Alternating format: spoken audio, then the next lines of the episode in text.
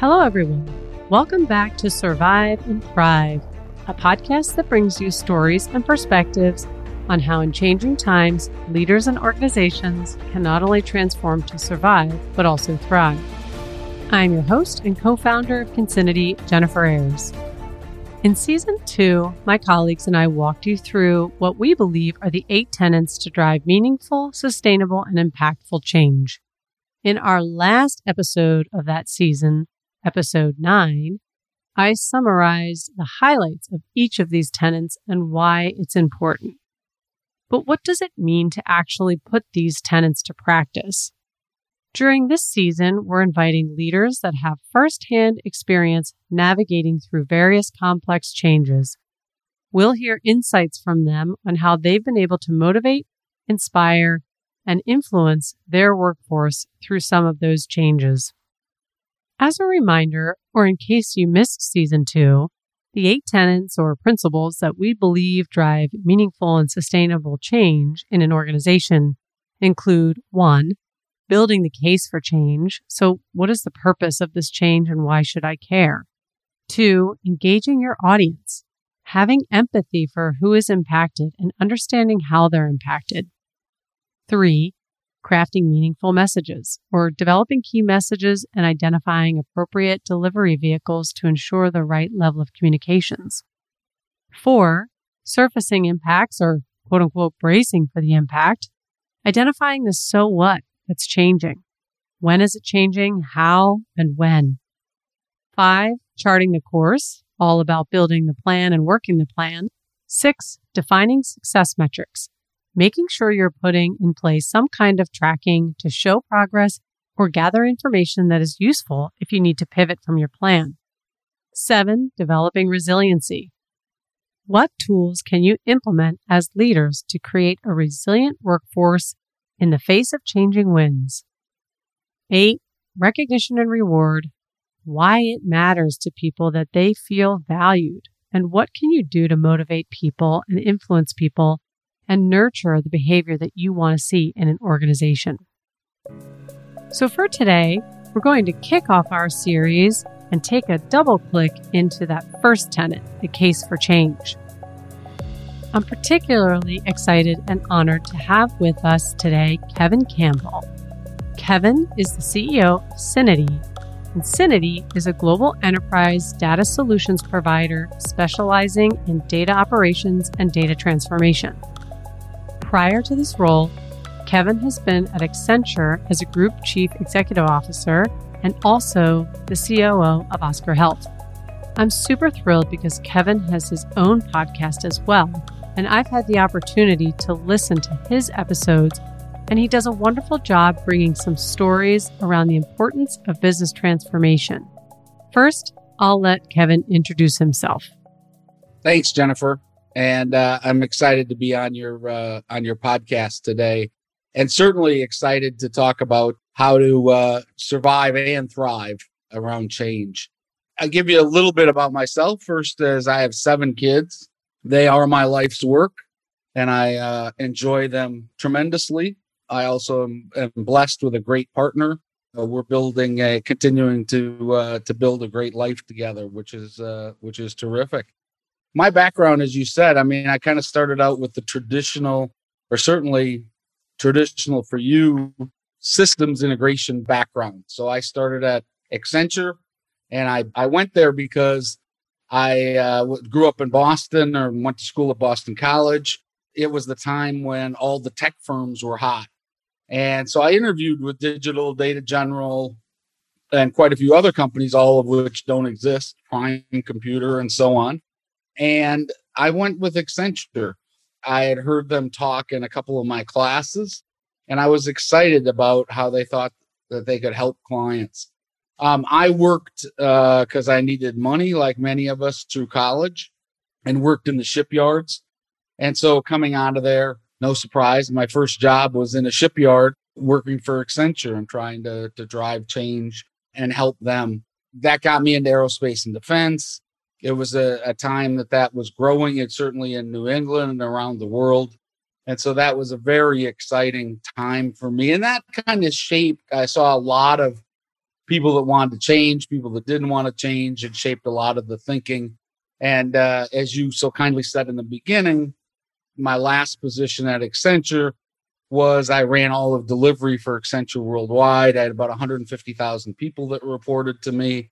And certainly for me, my whole career is either helping clients change or trying to change the organizations.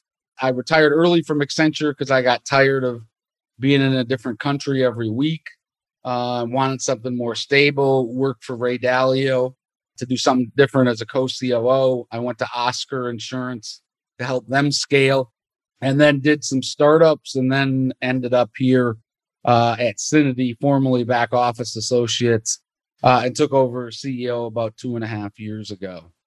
So that that brings me up to today and what I'm about. If you look at the one common thing in my background is scaling, right? And I love change. I always say about people, there's only two things people don't like, which is the way things are and change. So once you realize that, you're going to make them, uh, you know, it's it's a, a choice as to how you want to make them unhappy. So keep working it. I love that. and by the way, I heard that on one of your recent podcasts and I wrote it down because I said, I'm going to borrow this quote. This is a good one. As someone who knows that people dislike the way things are and change, it would be fair to say that Kevin has dealt with a lot of people and a lot of changes. He relays the good and the bad and the ugly.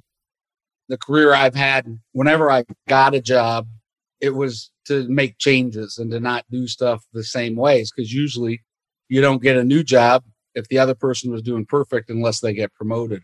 And in my cases, most of the time, it was because something wasn't uh, working or something needed to be turned around.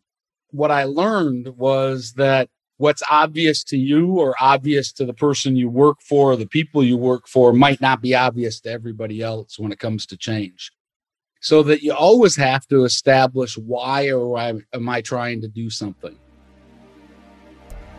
This discrepancy between those who believe something is obvious and those who don't pick up on it can cost a department's livelihood. Kevin speaks on a hard lesson he learned about establishing the reason for change. When I had left Accenture uh, went to a company called Exult. We had a mission. We were growing. It was outsourcing HR. I went back to Accenture when uh, my long-term mentor Bill Green became the CEO, and I went back, and uh, he said, "Here's two billion dollars of profitless revenue." Now, everybody that was in that business didn't think things were bad.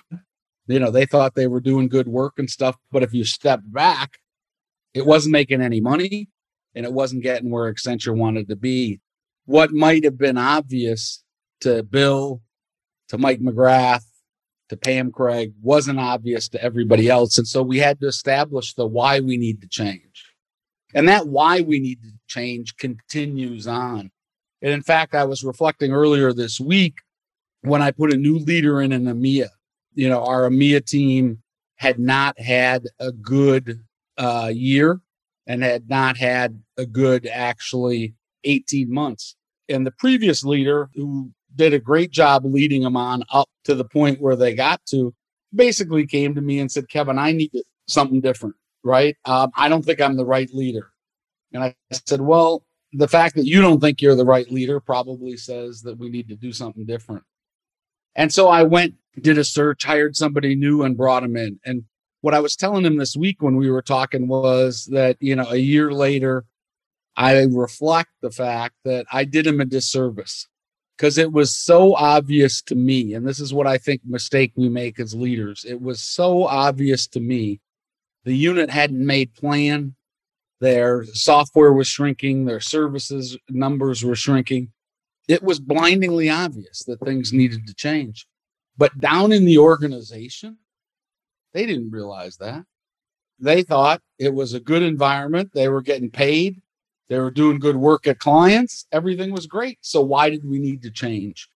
And so that shows that, you know, even though I wasn't the one that was being making the change, the new leader, Jules, was the one who was making the change. I didn't set him up properly by establishing the need and the reason for change. Kevin gives another example. Recently, did um, the largest merger in the company's history, the largest acquisition, merger, transaction in the company's history. And again, I spent a whole bunch of time, you know, acquisitions, 50% of them fail, right? And they fail for all kinds of people reasons. Most of them are people, but that all starts from the why do we want to do this? You know, we had been able to, with great teamwork and the excellent team I have and the help of other people, had been able to turn the business around and we were headed in the right direction, right? From being flat and going down to, you know, quarter on quarter growth. And the, so the question was, why did we need to do something different? And so what we did, and it came through with the other CEO and I, lots of discussions. We both knew right away why we wanted to do it, but we had to write it down and we had to translate it in a message that would resonate with the people, why it's good for them, and why it was better for the growth. I believe all people want to be part of winning teams and want to be part of companies that are growing. Uh, and generally that's true. But if you don't talk to people about how whatever you're doing leads to growth or how it's going to make it a better place when they're there and why, especially in M&A, it means more opportunities, not less. You're setting yourself up for a difficult slug. M&As are difficult regardless, but this sets us up for once we've got that case to change, now we can introduce the idea and now we can get both teams better. That emphasis on collaboration was so strong. It can be seen in Syniti's slogan, Better Together. That phrase isn't just the title of a Luke Combs song. It's a key part of successful change in an organization. Another aspect that idea of collaboration and cooperation within a company has to do with the narrative of change. In other words, what you communicate and how you communicate to the rest of the organization can have a large impact on the transformation of itself. Kevin explains his process of understanding others in the organization and how that influences his messaging.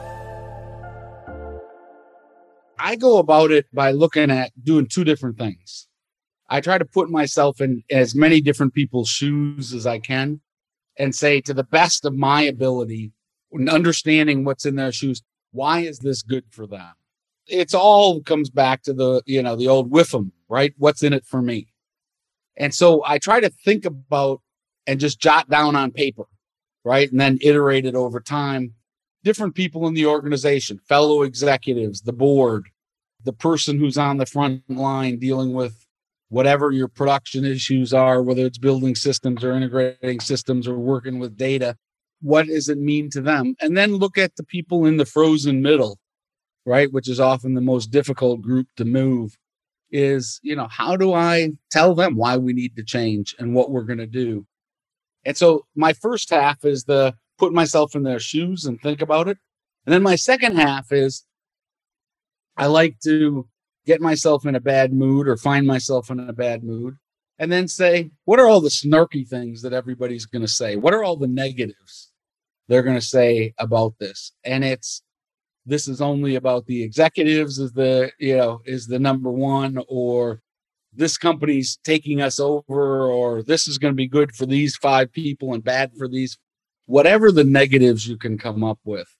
And I'm sure that's probably not the most positive way to do it, but I find it on any subject, if I can think through all the negatives and think about use that to now put produce another list of what's the answers to those questions, and then I look at those two lists, what's in it for people, and what are the negatives, and from there I usually try to then develop three to five slides that talk about what that case for change is.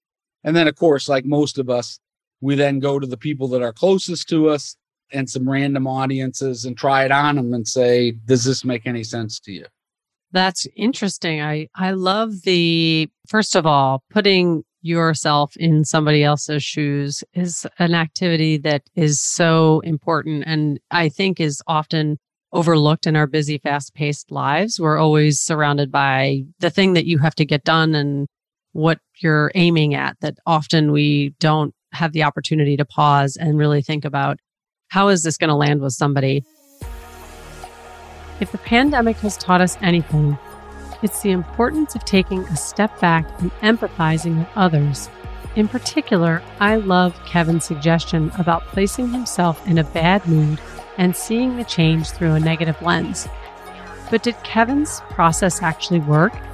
Was he able to rally people around the vision of change? It certainly helped us refine the messaging. When I look back on for this particular merger, the messaging we started with versus the messaging we ended with, it changed quite a bit. And that all came from feedback from people about what was important and what they heard. A lot of us as leaders sometimes forget we don't have 360 views about what's going on and we don't understand what's on everybody's mind. So by testing the messaging, right, and moving, then you keep moving it along, teaming together, because this was somebody who was a competitor with us, was an issue we knew we had. And when we were testing it actually the day before, uh, we were giving a preview to some people. One of the people said, I think it's like you're asking me to put on the team I hate the most jersey. Wow. So that actually, wow. Yeah, it was a good. Glad That's a clear they, picture. Yeah, glad they they said it. Glad they did it, and it prompted us to do a quick idea, which is, you know, in football, if you were looking at my office, which you've seen, Jennifer, right? I got Packer stuff all over because I'm a huge Green Bay Packer fan, mm-hmm. right? Mm-hmm. Um, CEO of the company we merged with is a huge Kansas City Chiefs fan.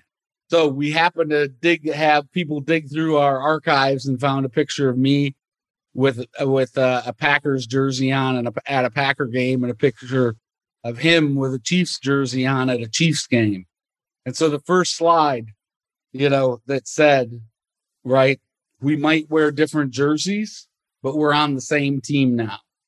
And that became the rallying cry for us and was an easy way for people to understand and translate that maybe those feelings and emotions they did and why we thought we were better together, right? Because we thought we were putting together a better team combined than we were individually.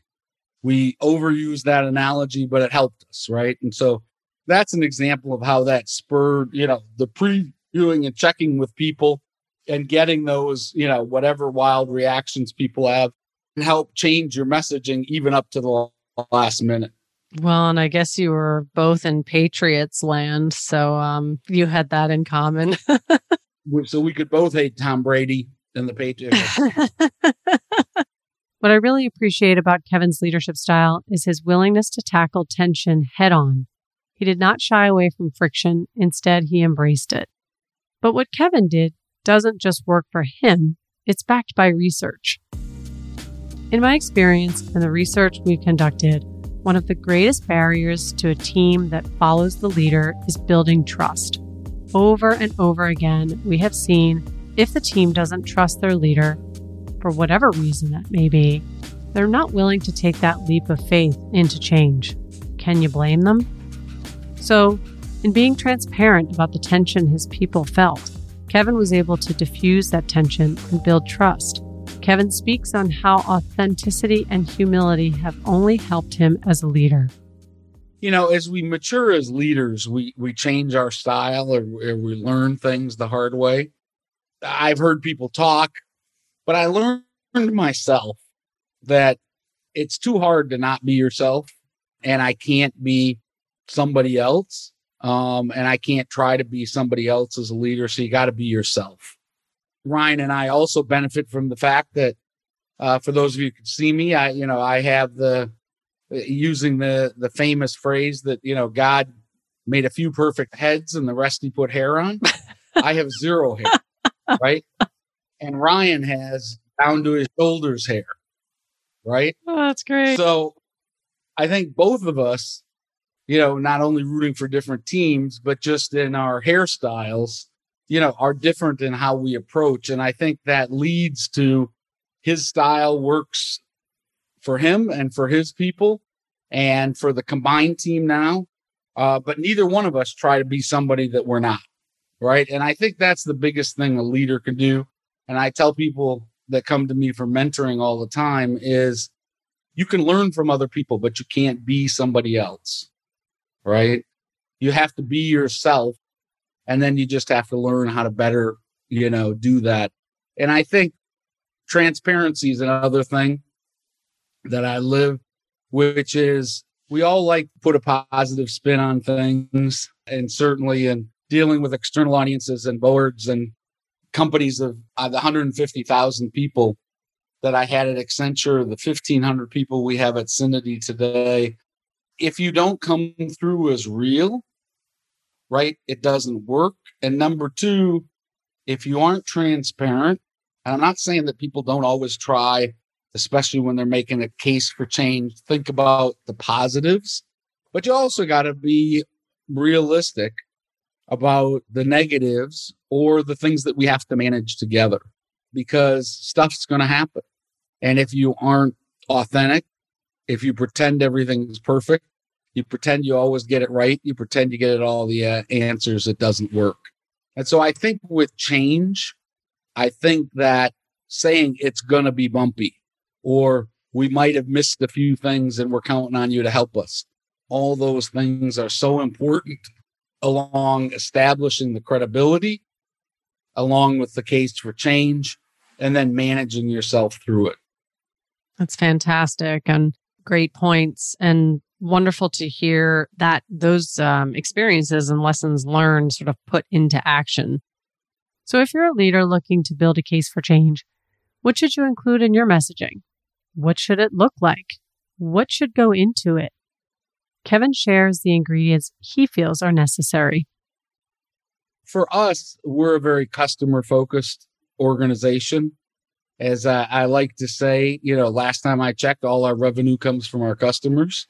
The first thing we did was look at the customer and what did this mean for the customer and what we're trying to do that. That was closely followed and, you know, kind of 1A, 1B with our people you know, I'm a believer that if it's good for the people and good for the team, we don't make widgets. So if, we were talking to somebody who makes widgets or makes some other product, it might be different. But when people are our product, you got to make sure it's good for the people.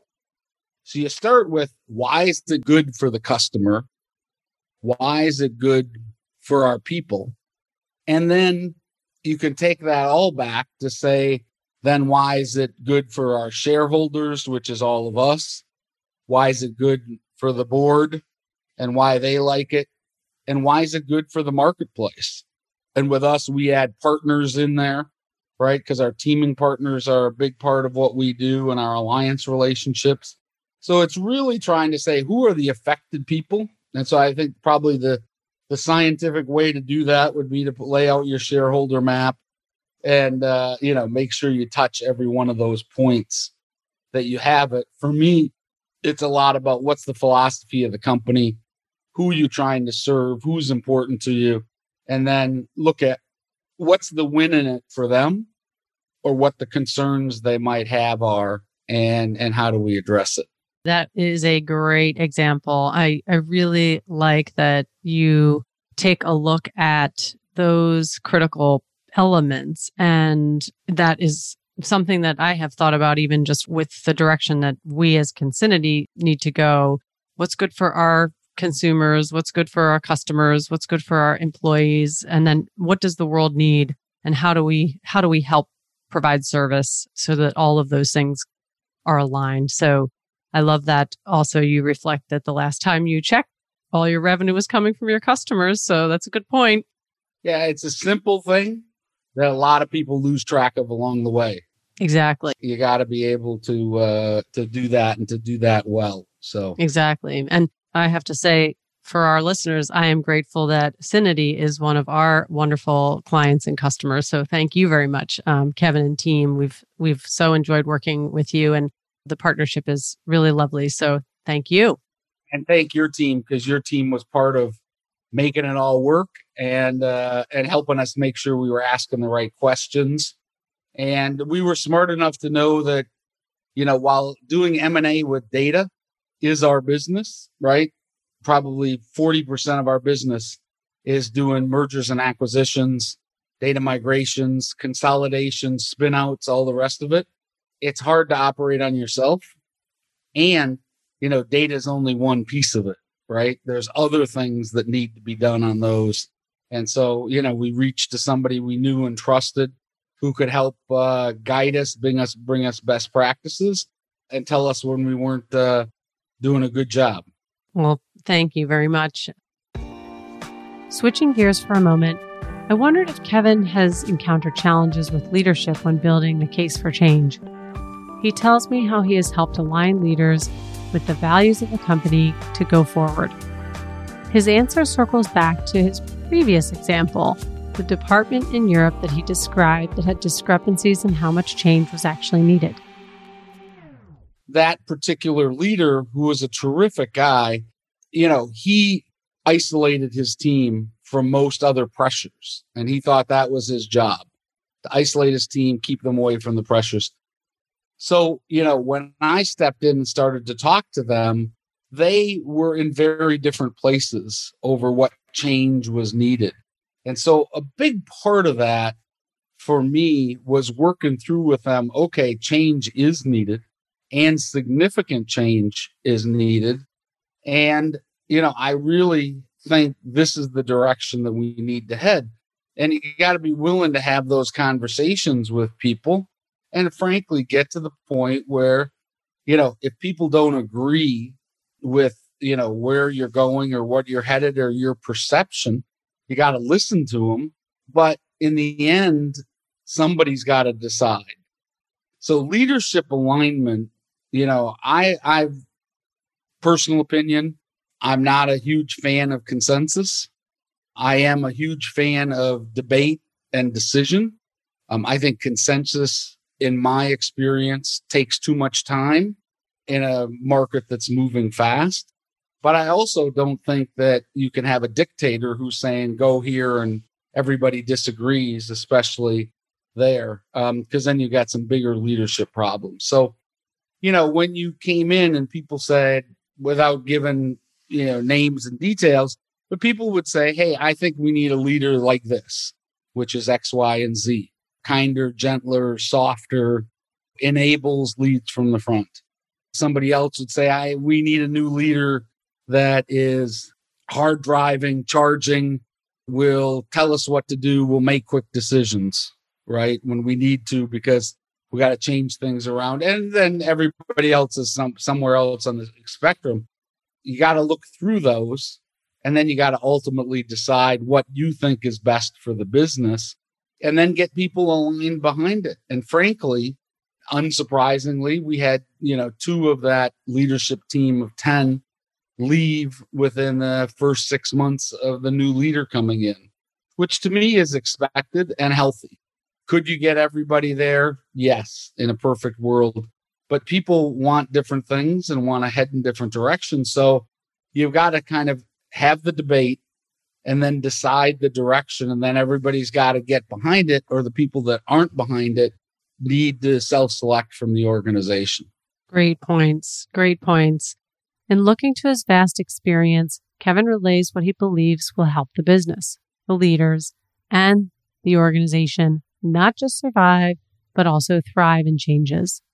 One of the things uh, you were kind enough to mention that I do have a podcast uh, also that I started pre pandemic. I think that I've had a lot of great guests on there and I, I take something and it's great as I think you probably get when you're the person asking the questions and you get to listen to the answers because you get a whole bunch of great answers, right? From different people.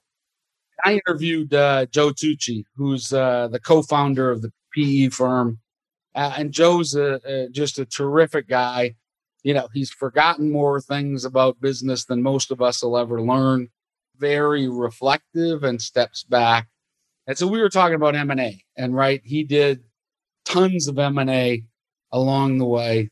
And I asked him, what's the one thing that you think you have to get right in M&A? and this is something that I that I've used with other people, and I think would be the the best advice I can part to people, which is he said, find people that think about the world the way you do, because everything else is a detail. If you think about the world in the same way, and that doesn't mean you have exactly the same vision uh, or exactly the same details about how to get there, all the other stuff, but if you're looking at we're in this marketplace let's just take an easy example right now for everybody at covid. If you if you're with somebody and you're trying to buy their company and you talk about covid and they say well we think everything's going to go back to the way it was right? Most of us don't think that that's true and it's going to be a new world. But my sense is if somebody thinks that differently than you do you're never going to come to common ground not on covid which is not important or the future, but on all kinds of other issues.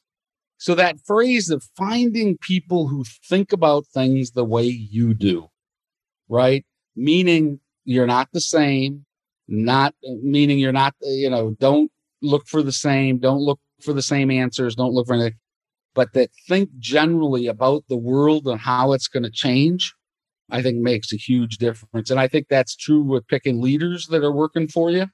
They don't have to have the same background, they don't have to have the same outlook, but they have to have the same general direction. Otherwise, you'll spend too much time fighting about that and not enough time uh, getting the organization put together. Great. Great advice. And for our listeners, I highly encourage you to go out and check out this podcast. It's, um, I guess you would call CEO to CEO, right? Kevin, that's what you support. But there is another aspect to the podcast, CDO to CDO. I mean, maybe give our give our listeners a little word or a little teaser on what is this all about, and we will include it in our show notes for sure. Yeah, on Syniti, one of the things we are always looking for is new ways to get our message out, right? And one of the things that I started, you know, a little bit before the pandemic was this idea of talking to other CEOs and talk about mergers and acquisitions and what they did, managing people, complex problems, those type of things. And I've had a wide range of CEOs on former, current, all the way from, you know, people that are being successful in Africa to people that have been successful in a wide range of companies. But we also turned that into a family of podcasts, right? So our my chief data officer talks to other chief data officers about what their priorities are, what things are going on. As you mentioned, that's CDO to CDO. We also have a CFO to CFO, where uh, we have somebody who it works as a consultant to us, but we've done a lot of work with them. David Axson, who does a CFO to CFO uh, kind of uh, podcast. And there may be more coming out from there. But again, you know, it's a chance for people to hear the messages and how we think about things at Syniti, but also really important to learn from each other. I, I, think it's brilliant. And one of the things that I have enjoyed in listening to these, the different interviews is to discover some of the common challenges that that people face and hearing how that individual has addressed that challenge or what have they done to address that challenge. So i mean it's it's hard to get all of that information in sort of a a one-stop shop but you managed to do it on your podcast. So i highly recommend that our listeners go out and check that out. So thanks. I really enjoy doing it and i've learned a lot which is always the best thing right? Right. Exactly well, Kevin, this has been such a pleasure to talk to you. I really appreciate that you took the time. I'm grateful for your insights and ideas. And it's been a pleasure working with you and the whole Syniti team. So thank you. Thank you.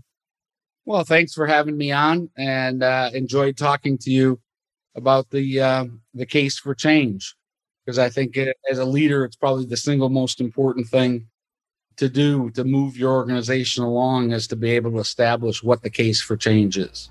Couldn't agree more. Thank you, everyone, for listening and joining our episode of Survive and Thrive podcast. Remember, at Consinity, we empower the conscious leader to realize positive and sustainable change. Until next time, don't just survive, thrive. Take care.